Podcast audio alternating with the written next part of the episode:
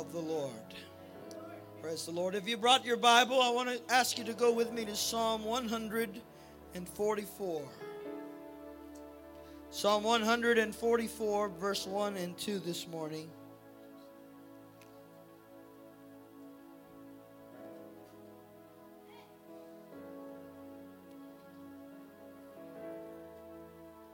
Psalm 144, verse 1 and 2 this morning.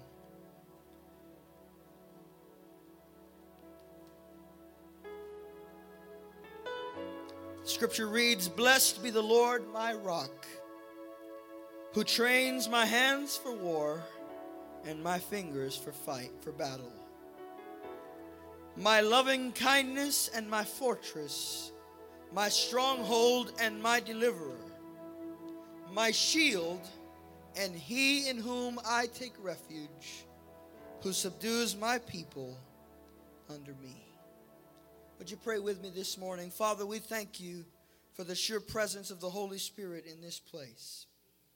We thank you that we have the opportunity to come and to worship you, to offer our lives as a living sacrifice. And now I would ask that you would come and speak to our hearts by the Holy Spirit. Speak to our hearts, Lord God, from your inspired word, and let us be changed by it. I pray that the challenge that goes forward from this pulpit this morning would be well received in the hearts of your people.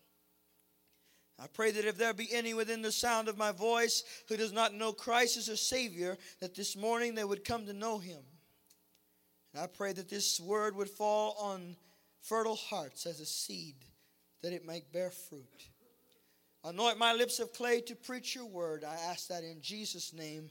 And the church said, Amen. Amen. You may be seated.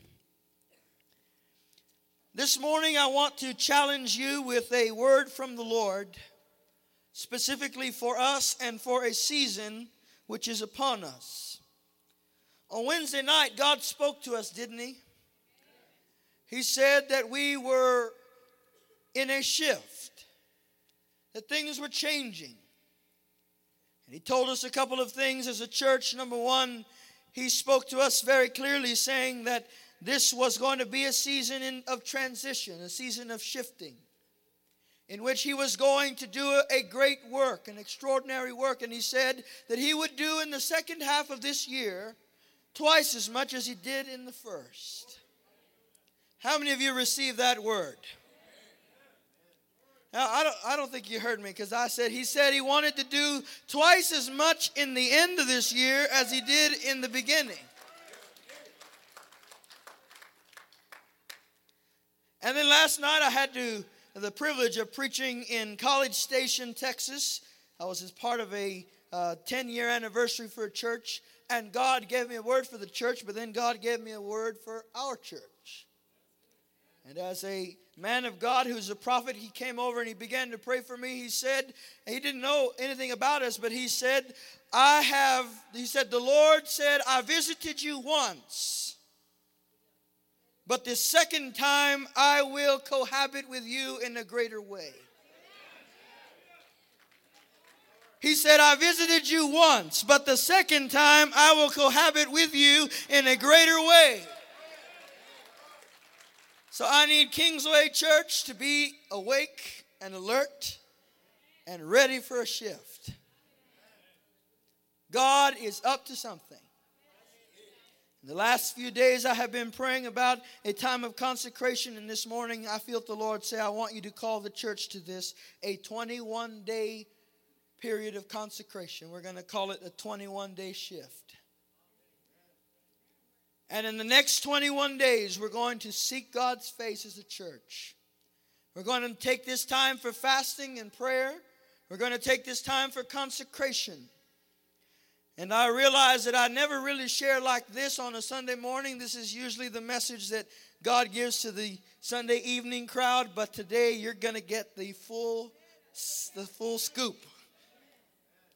Because it's time to grow.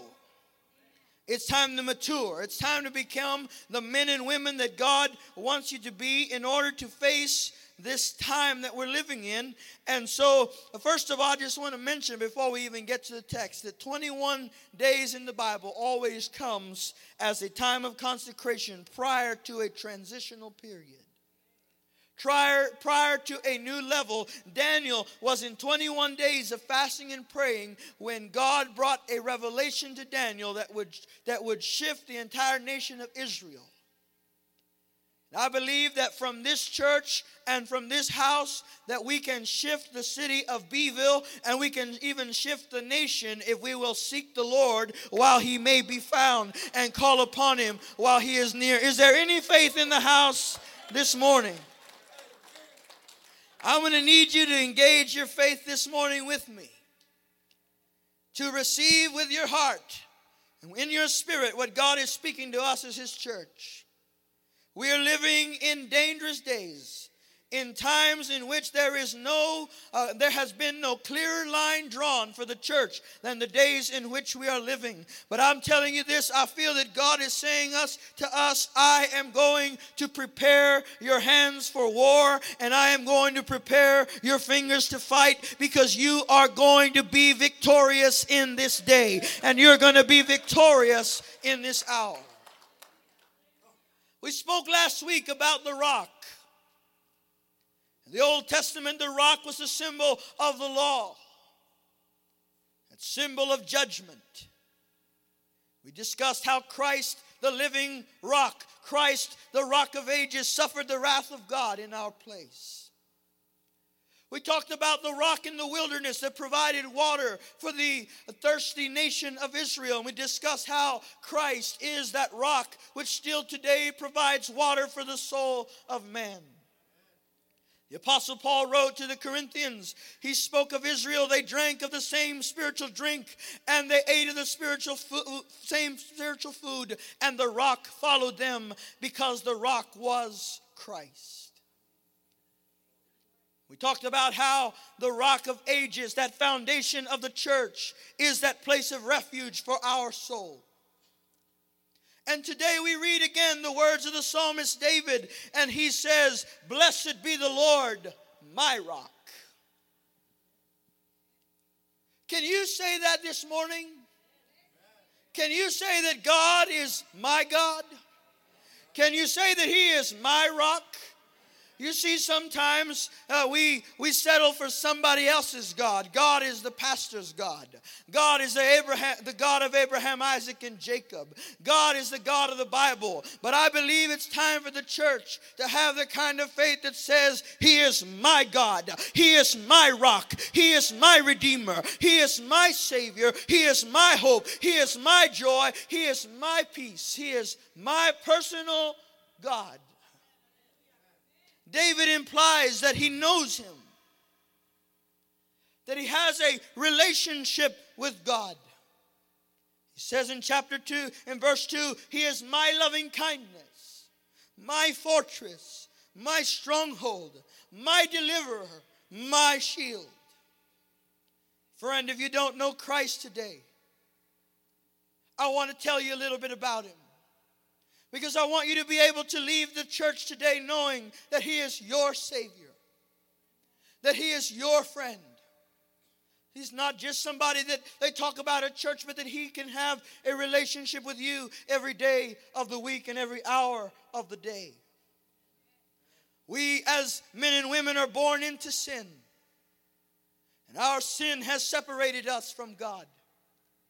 The Bible says that the, the ear of the Lord is not deaf, so it cannot hear us, nor is his hand short, that it cannot reach us, but our sin has separated us from God. It's not God that is angry at you.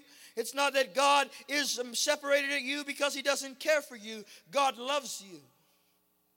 He loves you with an everlasting love. He loves you with an eternal love, the kind of love that men will never know. And the love of God is extended toward each one of you this morning. The Bible said that while we were still enemies, Christ died for us. The Bible said that for God so loved the world that he gave his only begotten Son. So the question is not, does God love me? The question isn't that we're separated from God because of the lack of his love. We're separated from God because of our sin. Our sin has separated us from God.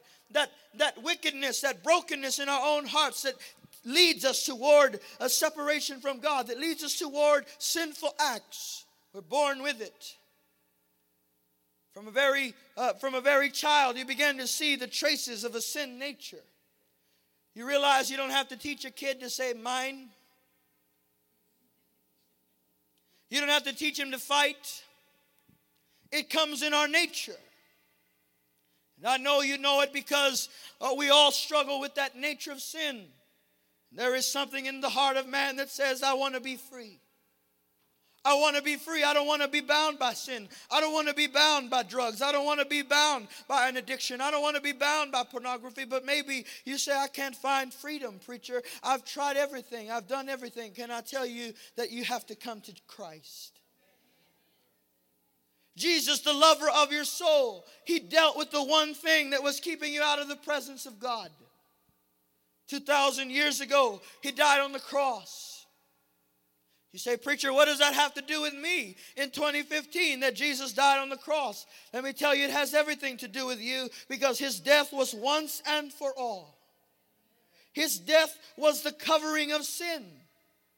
He was a sinless man. He lived in absolute perfection. He knew no sin, and yet he became sin on our behalf. He became our curse. He became our judgment. He took the wrath of God that was due to us, and he suffered it upon the cross out of love for you and for me. And so today, you can come to Christ and if you will ask Him to forgive you of your sin, then He will forgive you of your sin and He will wash away your sin and never remember it again. Make you whole and give you the joy and the peace that this world cannot give you. And you can leave here today being able to say, He is my Savior. He is my God. David said, Blessed be the Lord, my rock. But then he uses a strange expression. He says, He teaches my hands for war and my fingers for fight, for the battle. Do you realize that you and I are in a spiritual conflict? We are at war. The Bible says we wrestle not against flesh and blood, but against powers and principalities, uh, of, uh, against world forces of wickedness in this world. We are engaged in a struggle, in a fight for the very soul of man. The enemy of man and the enemy of God is the devil, and he is hard at work to destroy every soul that he can. When it comes to the devil, when it comes to the enemy and his plan for your life, his plan is total destruction and total annihilation. Do you see, friend? The devil plays for keeps. Sometimes we dabble with sin. We play around with sin, not realizing that sin does not play games. The devil doesn't play games either. It playing for, it's playing for keeps. It's playing for the destruction of your soul. Jesus said the thief came except for to steal, to kill, and to destroy. That's his agenda. That's his desire, the absolute destruction of your soul. And only Christ can save your soul. But you and I must be aware of the fact that we're in this battle. And yet we must also be aware of the fact that the battle has already been won. That Christ went to the cross and he won this fight, he won this battle. So I want to give you, as we go into this 21 day shift, I want to give you five weapons that you're going to use as God trains your hands for war. Are you ready? All right, if you brought a pen or a, uh, hopefully a, a pencil or piece of paper, I want you to write these five things down. And I'm going to teach more than I preach this morning, usually. And I'm going to deliver this to you, and then I'm going to close up with a challenge. This is the five part strategy God has given us for this 21 day shift. Are you ready? Are you ready for a shift? Are you ready for some things to change?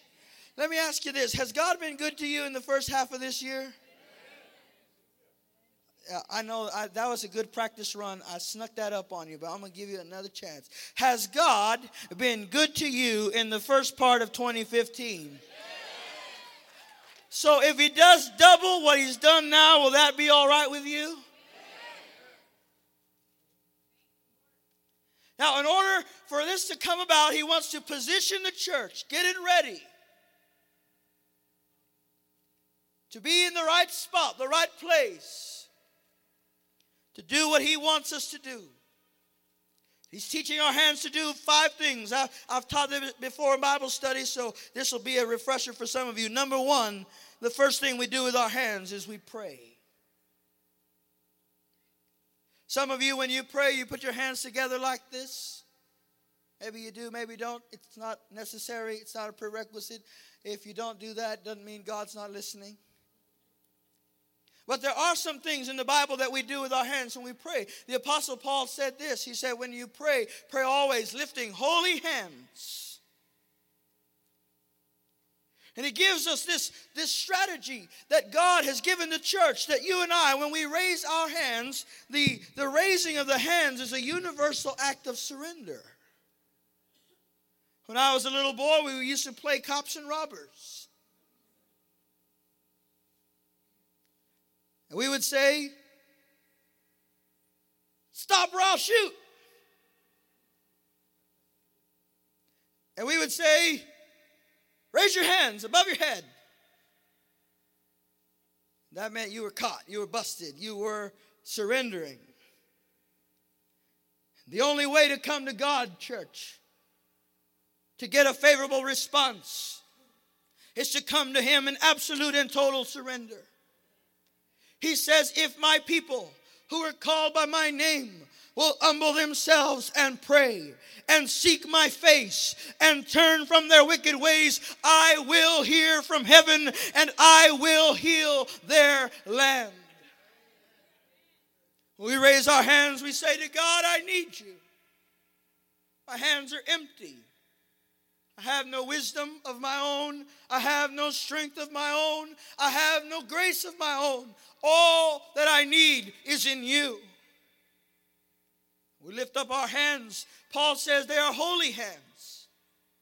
How are they holy, Pastor? I've done some bad things in my life. I'll tell you, friend, the scripture says, Who will ascend to the hill of the Lord? He who has clean hands and a pure heart. How do you get clean hands and a pure heart? You come to Jesus. You let him wash you in his blood, and he makes your hands clean and your heart pure. Clean hands speaks of our horizontal relationships. The way that we deal with the world reflects the cleanliness of our hands. And a pure heart reflects our, our vertical relationship, our relationship with God. But only Jesus can give you clean hands and a pure heart. Religion can't do it.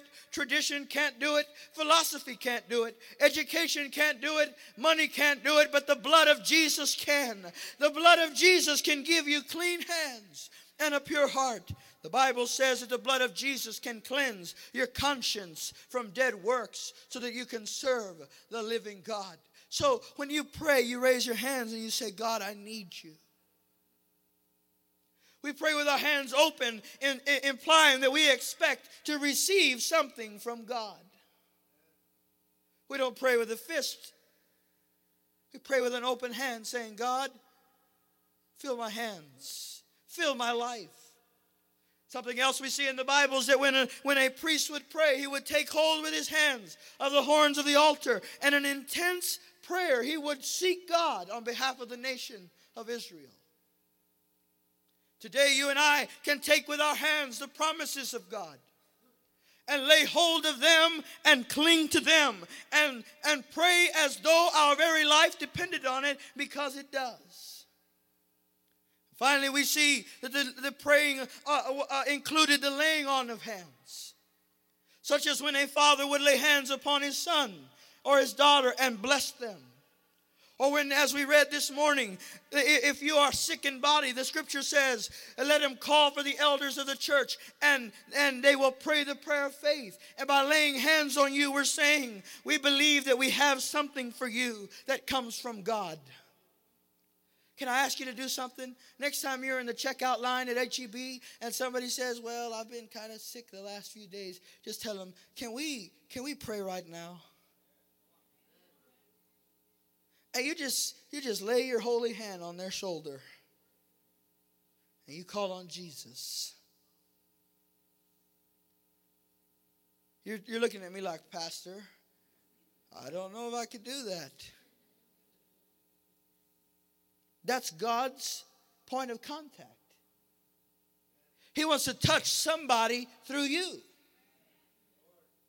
I said, He wants to touch somebody through you.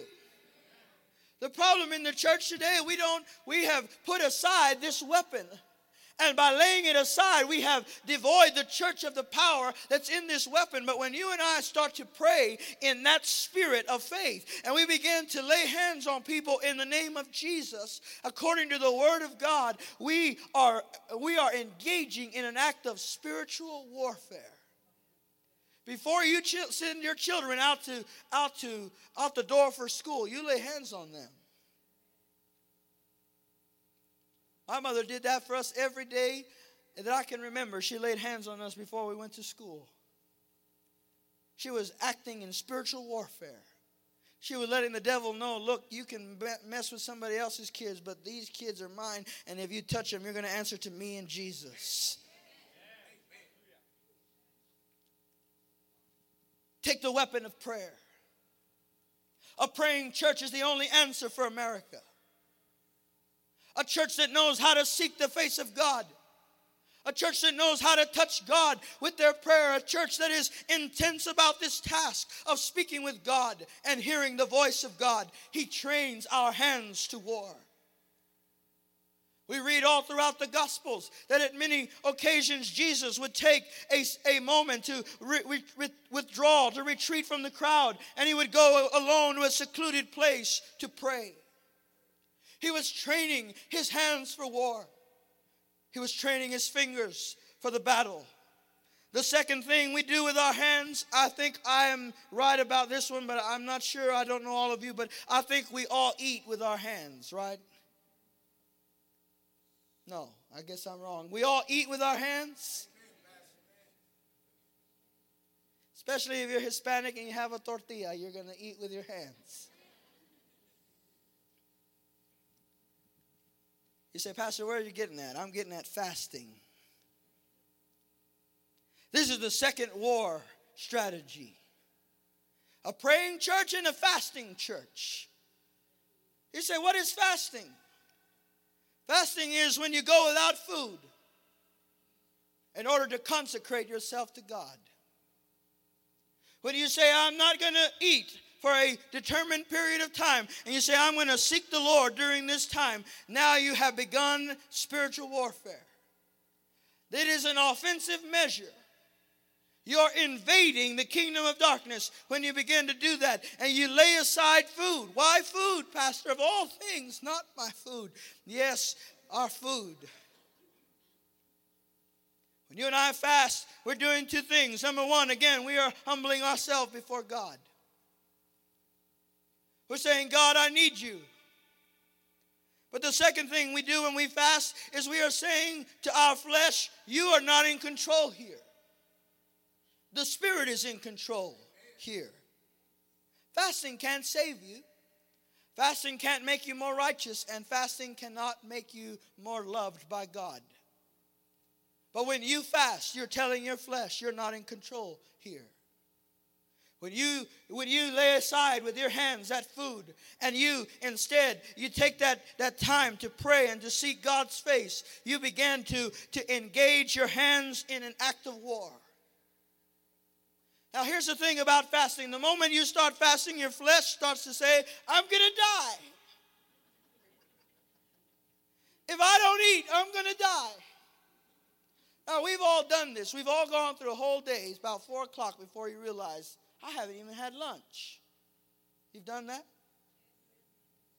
You're just busy, you're working, you're doing something. You realize I left the house, didn't have breakfast, didn't even have lunch, and your flesh didn't say anything about it. But guess what? The day you decide to wake up and not eat on purpose so you can pray, your flesh goes into panic mode. this is it. I'm coming home. This is it, Lord. I am going to die today. Because your flesh doesn't want to be reminded that there is a greater being inside of you than it. This body is not all there is to me. There is an inner man that is filled with the Spirit of God, and he is able to put this flesh under control. So, the second weapon is the weapon of fasting. And I want to challenge you in the next 21 days to fast. You say, Pastor, how long do I have to fast? What does God require? I'll tell you what the Lord's fast is. The Lord's fast is the amount of time that God tells you. And I'll just tell you that when you start asking God, God, how long do you want me to fast? He'll tell you. He might say to some of you, I want you to fast from midnight to dinner every day for the next 21 days. Be still my soul, Pastor. I don't know. I don't know about that. He might say to somebody, I want you to fast every other day. I don't know what he's going to tell you. I'm not going to tell you. He's going to tell you. And when you do what he asks you to do, you'll be in obedience. If he says fast three days at a time and you fast four, that's your problem now. You do what He asks you to do. Can we hear God's voice in here? So if you can hear God's voice, then you can ask Him, Lord, what do I fast? And He'll tell you. And for 21 days, I want you to make up your mind. Instead of lunch, I'm going to pray. I'm going to read the Word. And I'm going to be specific about the things that I need God to do in this 21 day shift. He's already brought some of you so far. It's amazing. I was telling young people uh, the other day at the school, sometimes we look at people and they say, people say, Pastor, that guy is weird. I say, if you knew where they had been, what they'd been through, you would be surprised how sane they are. Some of you have been through some stuff. But if you will take God seriously in this season, He says that stuff will be so far behind you, you won't remember what it was like. I said, it will be so far behind you, you won't remember what it was like. Come on, I need a faith filled church this morning. I'm talking about leaving some stuff in the dust. I'm talking about leaving the past in the past. Are you ready for a shift?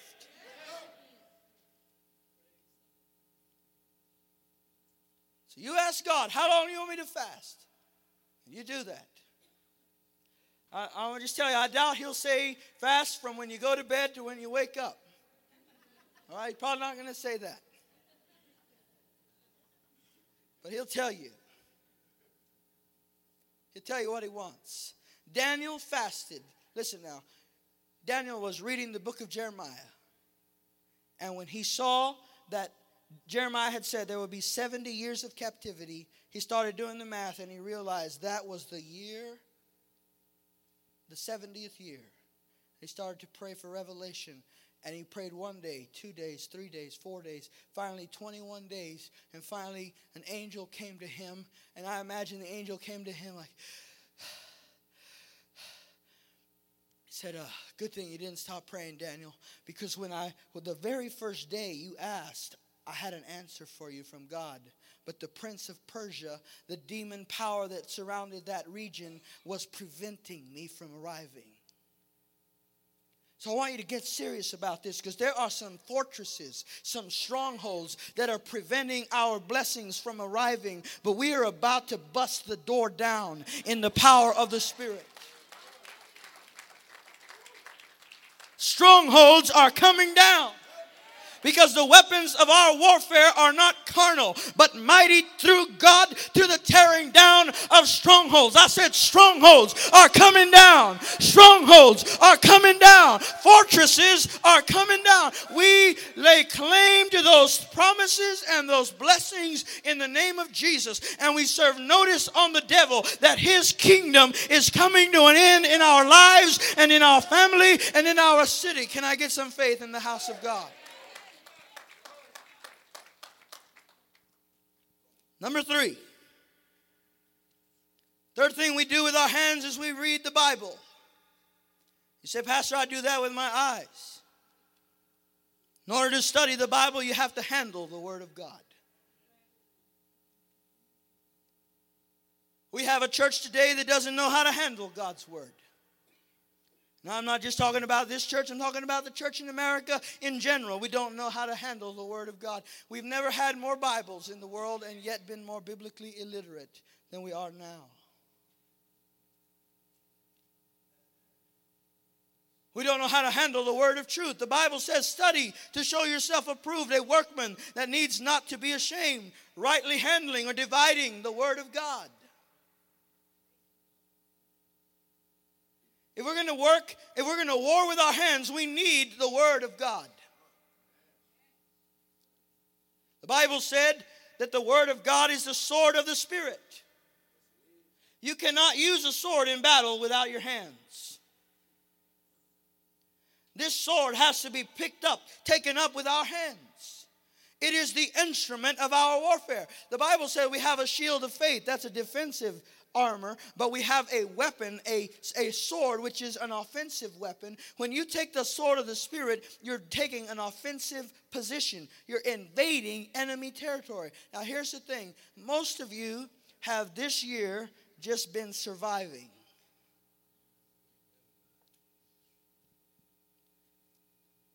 You know what I'm talking about? Surviving means I just want to get to the last day of the year and have what I had when I started. But God is calling us into not just surviving, but to taking new ground.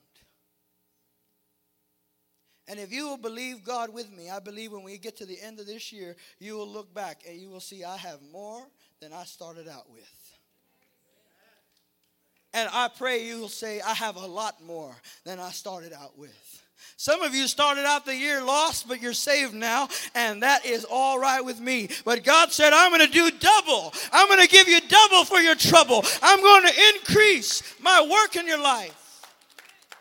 So it's not about just surviving anymore. It is about the bold advance. And how does this advance come? It comes when you and I handle the Word of God. The enemy has come in a sinister fashion to the church. He said, put, just put the scripture on the screen. You know, most churches in America don't carry a Bible anymore.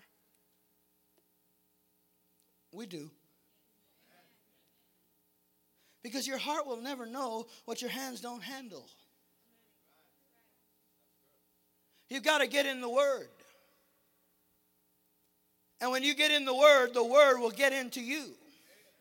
And when the word gets into you, the word will change you. And when you are changed, you will be what you could not be apart from it. I'm talking about a very simple remedy for a very difficult problem in, in, in many people's lives. They just don't have the word of God. The scripture said the people perish for the lack of revelation, for the, lack, the lack of knowledge, the knowledge of God's word. And when you take up the sword of the Spirit, you can go offensively against the kingdom of darkness. Jesus was fasting for 40 days in the wilderness. You and I are going to fast in air conditioned houses. He fasted 40 days in the wilderness. Guess who showed up?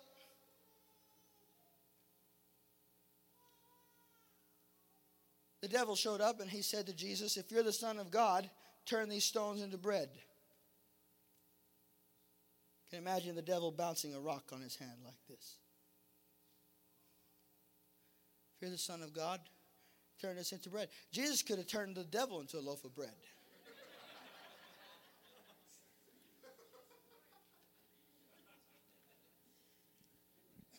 But Jesus took out the sword of the Spirit. Three temptations, three times Jesus said, It is written. Let me tell you what, next time the devil shows up at your doorstep, you tell him, Look, devil, it is written. No weapon formed against me shall prosper. So pack your bags and get on out of here. You can't stay. This house belongs to God. Come on, am I talking to the church this morning? It is written. When he tries to plague your body with sickness, you say it is written, by his stripes I am healed. When he tries to remember you, remind you of your past, you tell him, devil, it is written that I am the righteousness of God in Christ, that his blood has cleansed me and washed me and made me whole. It is written. Thy word is truth.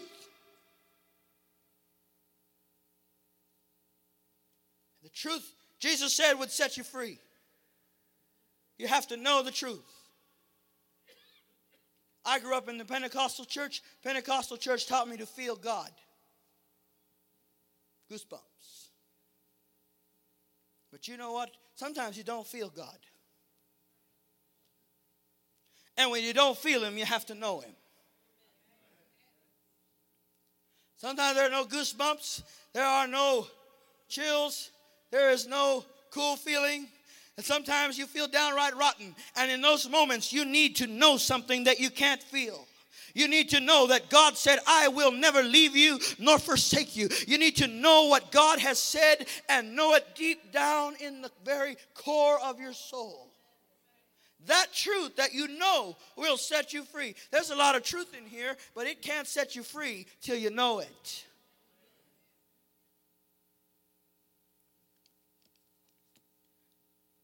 I want you to read your Bible in the next 21 days. Ask God, Lord, what do you want me to read? And then spend time in the Word. And get a notepad out and take notes. You want me to take notes on the Bible? Yeah, because when you when you pray and you read the Bible, God will speak to you. You could do this, do like I do. You get your Bible, you get a Dr. Pepper, You get a notepad and you say, Holy Spirit, I'm going to read your word today. I pray that you would speak to me through this word. And sometimes I'll just read the first word and then, and it just comes. Something comes. I did five pages once on the conjunction, but God just revealed himself. This word is not Shakespeare. This word is not dead, it is alive. It is the living and active word of God. And it is able to change the soul. There was a street evangelist. He went to a drug addict. He said, Look, I want to give you this New Testament. The drug addict said, Don't give me that, man. He said, Why? He said, Because I will smoke it. He said, What do you mean? He said, I will use the paper to smoke it. The preacher said, All right, I'll make you a deal. He said, I'll let you smoke it on this condition. You smoke it after you've read the page. Now, I'm not recommending this, but that's what he did.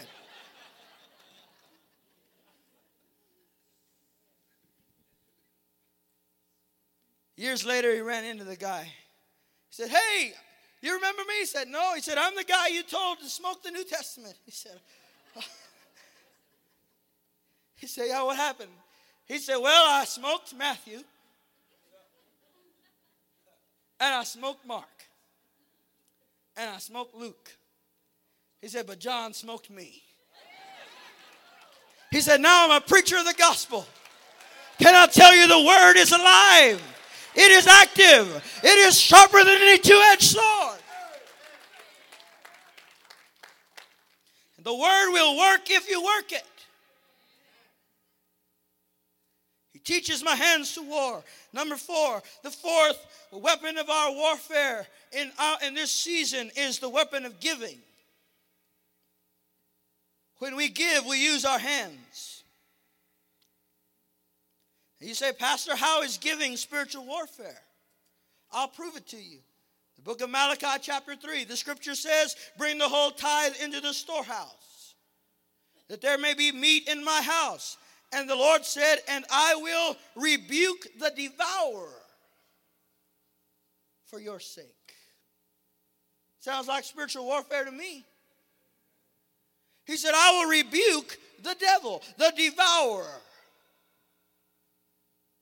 When you and I give, when we bring our tithe and our offering, we are engaging in a spiritual act of warfare. We are literally going against the very evil in our nature. Because you see, we, we, like I mentioned a few moments ago, when we're babies, we learn how to say, mine. Doesn't just fill your heart with love when you hear a little baby say, mine. You just want to correct that right away, right? Just get it out of their nature. And some people never outgrow it. They grow to be adults and it's still mine. But God says, The life I bless says, yours. What I have is yours. What I will have is yours. It's all yours, God. And that life that learns to give is fighting against the greed and avarice of your own heart. You want to break greed and avarice in your heart? You give. God is a giver. For God so loved that he gave. The expression of God's love is a gift. You and I, when we give, we open up our hands. And here's what happens when you open up your hand, if you try to hold a million dollars, or let's, let's make it more practical, uh, you try to hold a thousand dollars in your hand and your hand is open, what could happen? It could fall out. So that's why most of us would just tight fist. But you see, when you have a tight fist, nothing can get out, but nothing can get in either. But when your hand is open, something can get out, but something can also get in. And I want to just tell you, God will give you more than you thought you could have if you'll give to Him. So I want you to add this to your prayer list, and I want you to say, God, what do you want me to give? That too, Pastor. It's a shift, a 21 day shift. And whatever God tells you to give, you give it. And God is going to see you through because he's faithful that way. His promises and his provisions are, are sure and true. And you might say, Pastor, I don't know, I don't have anything to give. You give what God tells you to give, and no more or less. You'll be doing warfare against the devil. Finally, as the musicians come, we have the fifth weapon it's the weapon of praise. When you and I lift our hands in worship to God, we confuse the kingdom of darkness. The scripture said that the Lord sent out Jehoshaphat against an invading army. And on the front lines of his invasion were the Levites, the musician, the praise team went out first. Now, that doesn't make any sense in terms of strategy of war. But God was training Jehoshaphat's hands for war. He was letting him know that in order to win in this spiritual conflict, your hands must be the hands of praise. That you must be a people willing to praise God through every season. And you realize that when they did that, the Lord brought confusion into the camp of the enemy. When you and I praise God, it confuses the devil. Scripture said that Paul and Silas were bleeding beat down in the prison. They had been beaten for the cause of Christ, beaten for their testimony of Jesus. There they are in their, their hands and feet in stokes and stocks, and they look at one another. And I imagine Paul said to Silas, What's that song we learned the other day in church? And Silas was the trainee. He probably said, uh, um, I don't really remember it right now. I just got beat within an inch of my life, and I, I don't really feel like singing. The Bible said that at midnight, they began to sing. They began to praise God. Are you in a midnight? Are you going through a hard time, going through a difficulty? Are you going through a winter season? Can I tell you the answer is praise? The answer is a spirit of worship before God. Raised hands that says, God, I thank you. How confusing is it to the devil when he when he brings a report into your into your life that you have cancer and you raise your hand and you say, I will bless the Lord at all times. And his praise shall continually be in my mouth. He is my healer. How confusing do you think it is when the lawyer says to you the case is lost and you rejoice in God and say, God, I know that you're in control of this situation? brings confusion to the very heart of darkness when you and I praise God because it doesn't make sense to the devil for people to praise God in the middle of hardship. God says, I'm training your hands for war. I'm training your fingers to fight. I'm going to give you a victory. I'm going to give you a shift. But I want you to praise me through it. I want you to praise me as though what you're praying for is already in your hands. I want you to praise me for the victory in advance. And if you will join with me in these next 21 days, God says, I'll train your hands for war. I'll train your fingers to fight. I never get tired of seeing someone come into church for the first time, and there we are raising our hands, and they're kind of looking around like, well, these people have questions or what? What's going on here? And they, they come back the next week and they're not exactly sure what's going on. Why is everybody raising their hands? And then all of a sudden, one day in worship,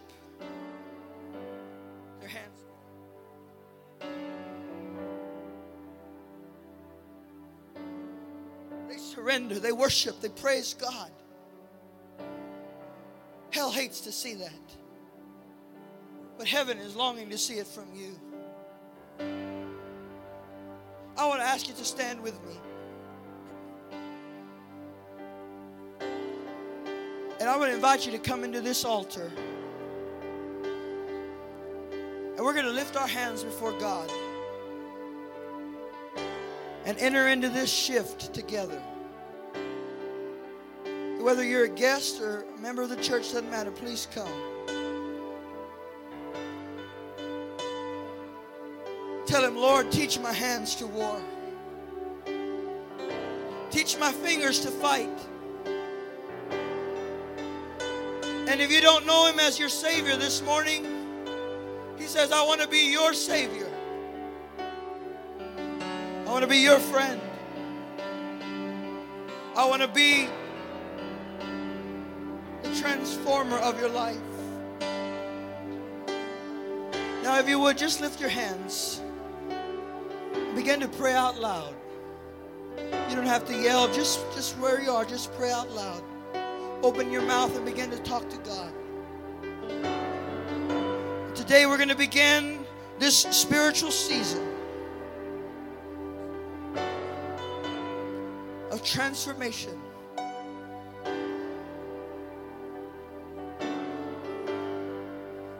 On, just lift your voice, church. Lift your hands and surrender and in worship to God. Father, we pray that you would train our hands for war and our fingers to fight. Fill our mouths with effective prayer. We need your strength. We need you to war on our behalf because we believe that the battle belongs to you. So in our weakness, we lift our hands and surrender and say, Come, manifest your glory and fulfill your good word to us. Father, I pray now in the name of Jesus that a season of shifting would begin from brokenness to healing, from sickness to health, from poverty to prosperity in the name of Jesus. Enter in.